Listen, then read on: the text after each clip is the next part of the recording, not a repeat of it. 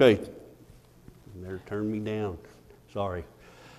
Not in a negative way of repentance uh, am I looking at this ignorance. I'm looking at it as a positive way. And I, I hope that you will gather that as we uh, stand together and we read the scripture given to us by the Lord through the Apostle Paul. Let's begin reading in verse 8. 2 Corinthians chapter 7 in verse 8.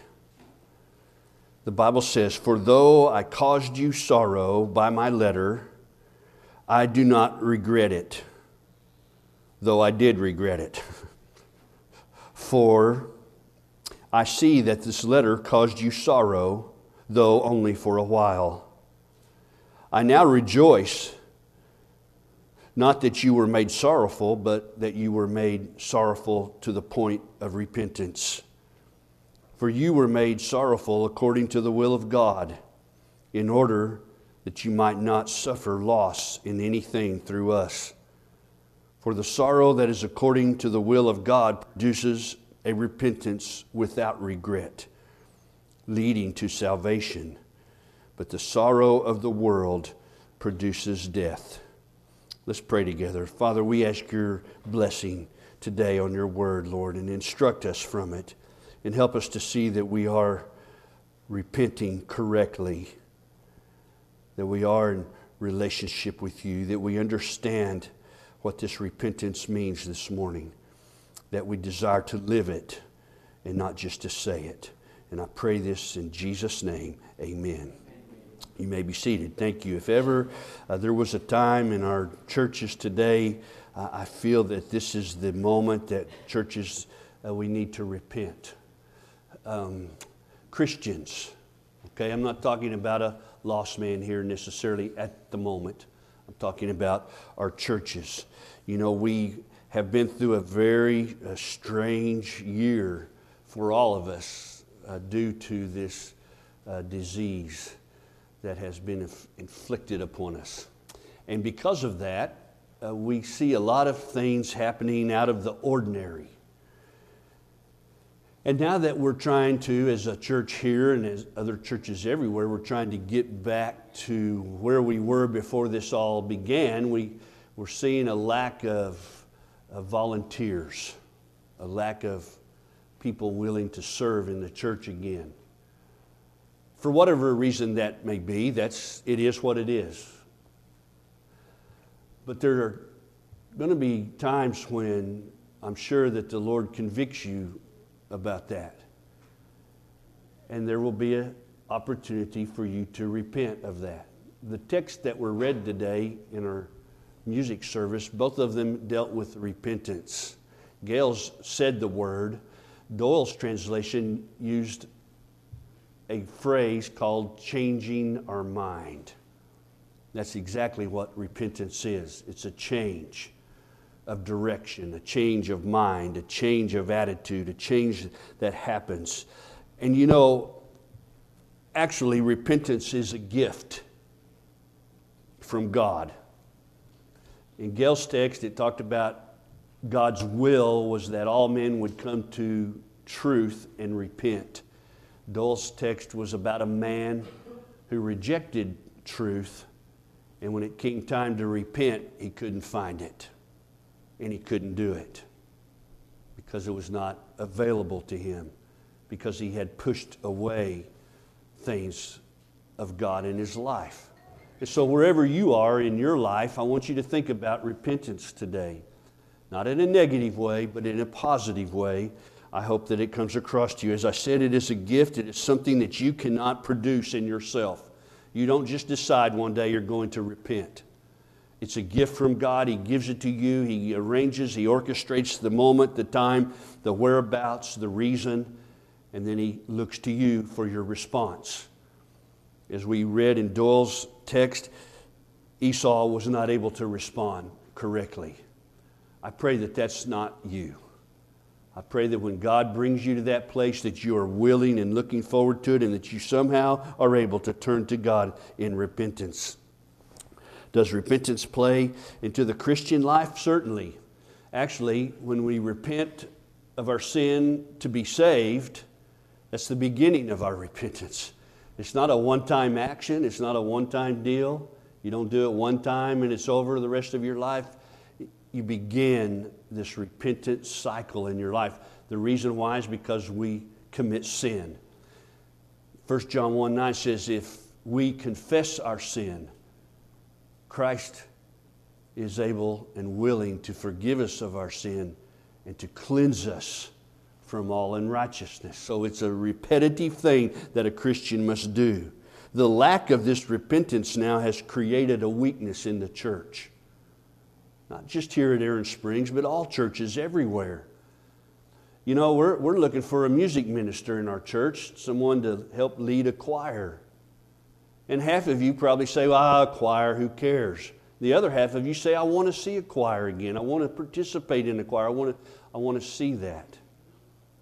But there has to be a level of commitment by choir members to have a choir. And I found, or heard anyway, I'm not sure how true it is, but I heard that there aren't any choirs in Lindsay anymore in churches. Oh, there might be a kids' choir or somebody like, or might be a senior choir that goes sings at a nursing home here and there, but there's no choirs. There's no commitment.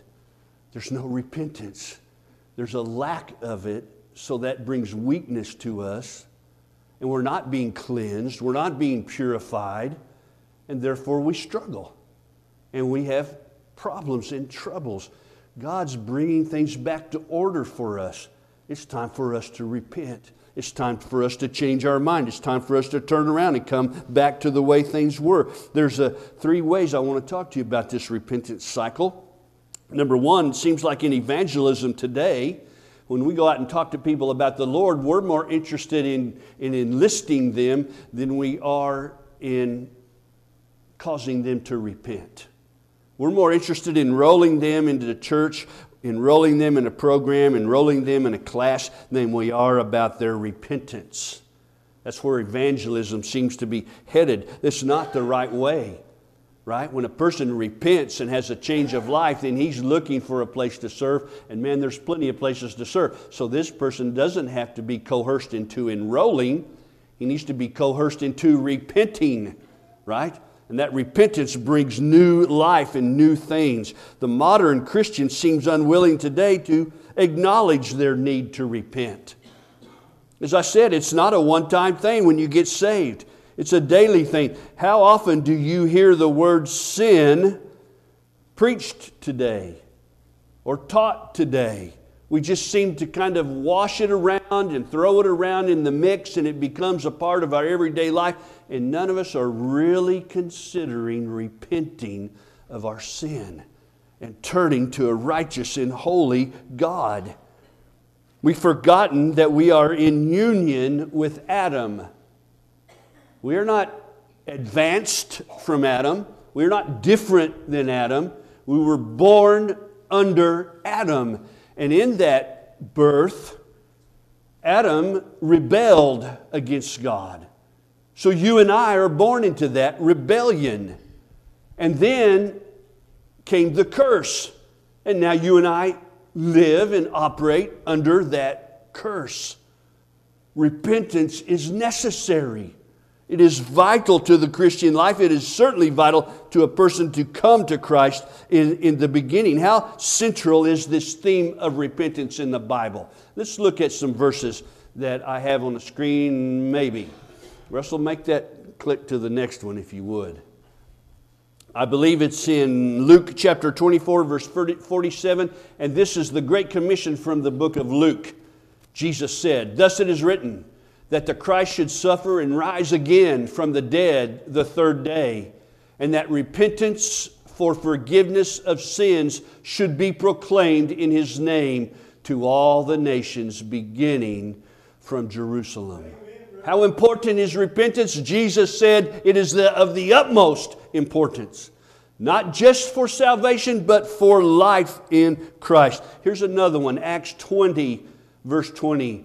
How I did not shrink from declaring to you anything that was profitable and teaching you publicly and from house to house, solemnly testifying to both Jews and Greeks of repentance towards God and faith in our Lord Jesus Christ. Here's another one from Acts 17. Therefore, having overlooked the times of ignorance, God is now declaring to all men that all, uh, to men that all everywhere should repent, because He has fixed a day in which He will judge the world. The, the apostles' message in the New Testament was repent.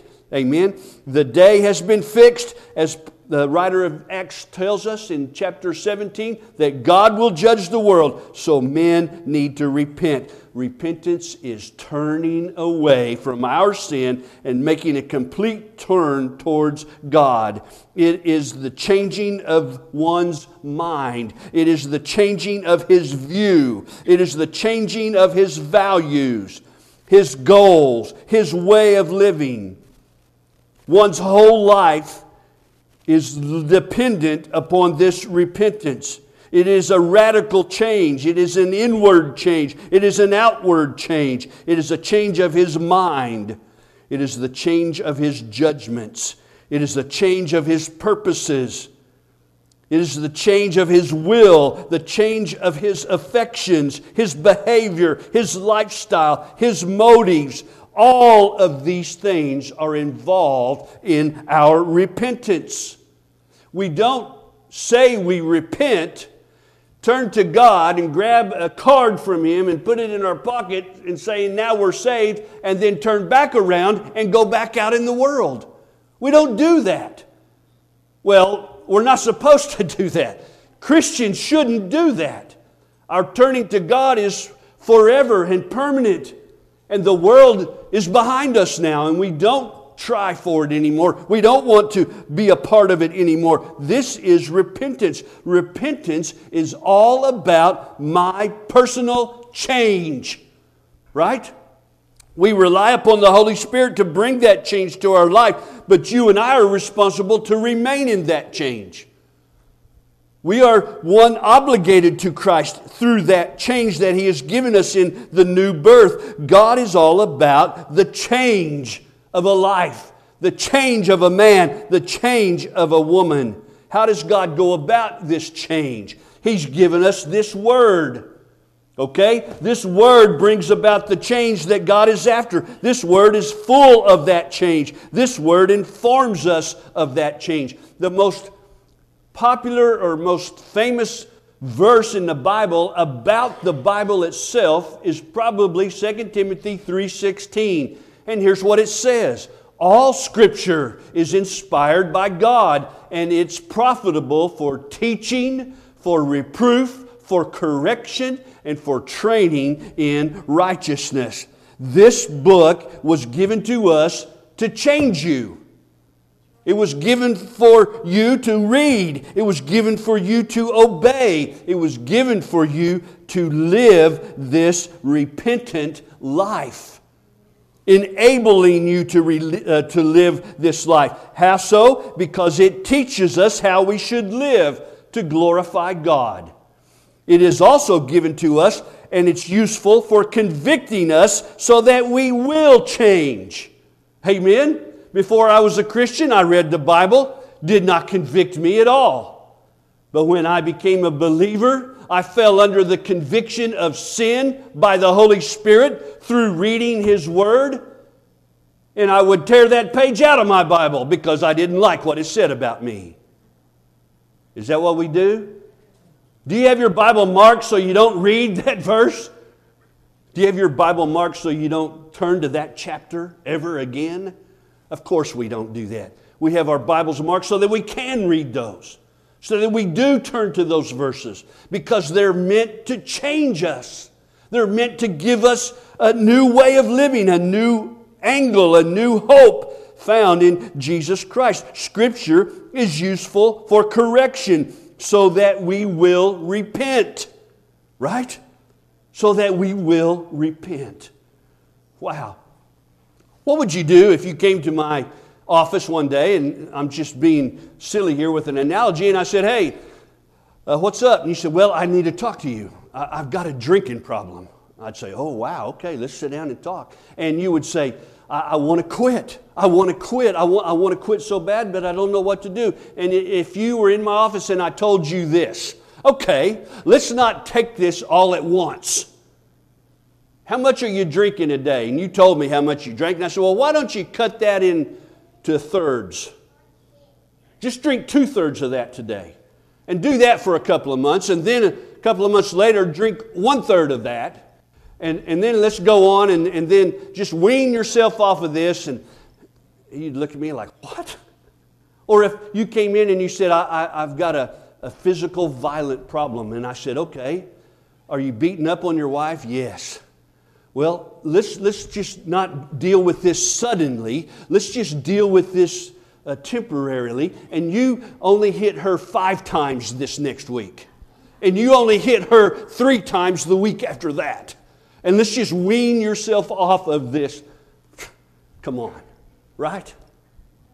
Is that what we do when we come to God and He says, repent and turn away from your sin and turn to me and I'll set you free? And we say, Well, God, I'm going to wean off of my sin. God says, Nah, that ain't how it works. I will empower you to stop it immediately. I will empower you to quit it today, right now. I'll give you everything you need to repent and turn to me. I will supply it to you. And man, we jump on that, don't we? You people that are Christians, you know. You know how that works. God takes those desires away from us. I don't have a desire to punch my wife anymore. I don't have a desire to drink anymore. I don't have a desire to do drugs anymore. I don't have a desire to commit adultery anymore. I don't have these desires anymore, right? Because God empowers us to do what's right when we repent, when we turn away from our sin and we are sincere about it. This repentance changes my whole way of looking at things. It's all about repentance. God transforms men with this book, right? You become salt and light by this book, right? You love it, reading it. God's empowered you with it, and now you want to go out and live it. How do I know that this is the way God does it? Couple of verses. John 17 17 jesus said these words sanctify them. What's that mean? Cleanse them lord. Cleanse them in the truth. Thy word is truth.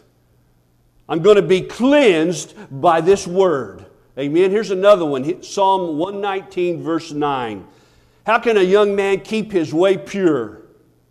By keeping it according to thy word Verse 11 Thy word I have treasured in my heart that I may not sin against thee.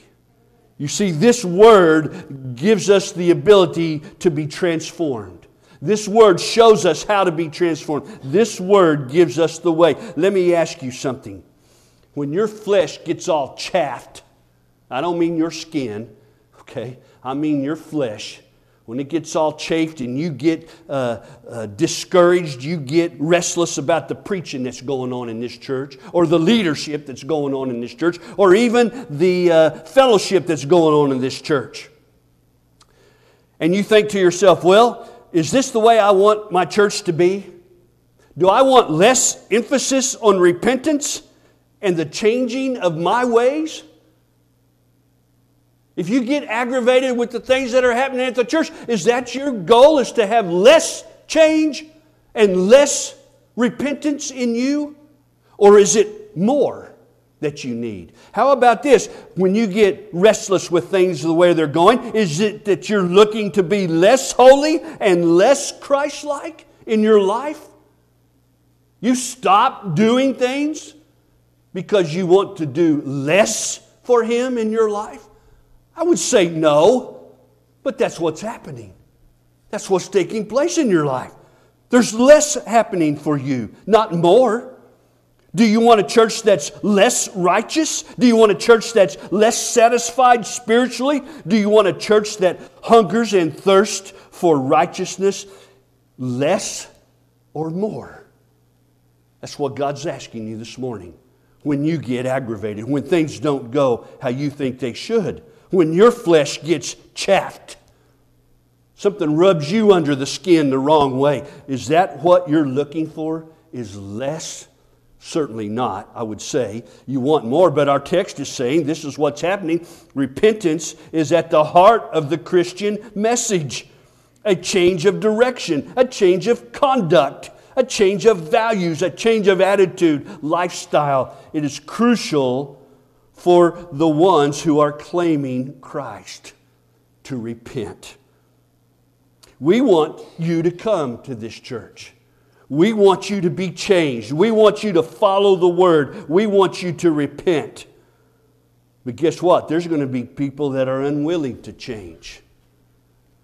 There's going to be people that are out in the world and they're going to come and hear the gospel message here at this church and they're not going to want to give up what they're doing. Guess what? They'll stop coming. They'll quit. They'll walk away because they won't change. They don't want to change. To come to Christ, if I asked every Christian in this room, did you have to give up anything to come to Christ? You would say, I gave up everything to come to Christ.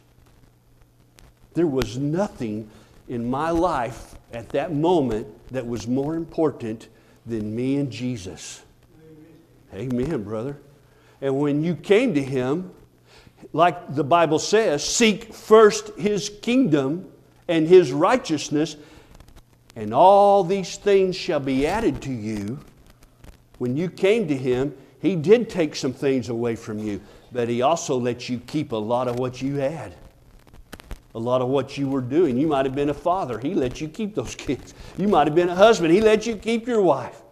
You might have had a great job. He let you keep that job, but there were some things he wanted you to give up. So the idea of repentance is not coming and getting saved and then going back to how I am. The idea is coming, being saved, being changed inside, and then looking for what He wants me to do, where He wants me to go, what He wants me to have, giving up the things that He doesn't want me to have. And guess what? It's not hard. It is not difficult to give up sin, okay? Sin will drag you to the bottom of life. Guess what? That's where God found me. I was at the bottom of the barrel of humanity, and God found me there. And He called my name and He picked me up. And was I going to go back there? No way did I want to go back there. And I knew how to get there too. But God offered me new things, new life man, I was soaking that up. I wanted that change. I needed that change in my life. And so God was willing to work with me and give me that change. Now, what happens? Repentance is the description of a Christian life. When you become a Christian, all true Christians are repenters. Okay? If you're a Christian today and you're not repenting, something's wrong. Something's amiss. All true Christians are repenters. They do it every day. They never stop repenting. What's the goal of my repenting? Well, the goal is for me to be closer to Jesus Christ, to bring me closer in relationship to Him. Repentance is a companion of faith. Okay? You have faith, you have repentance.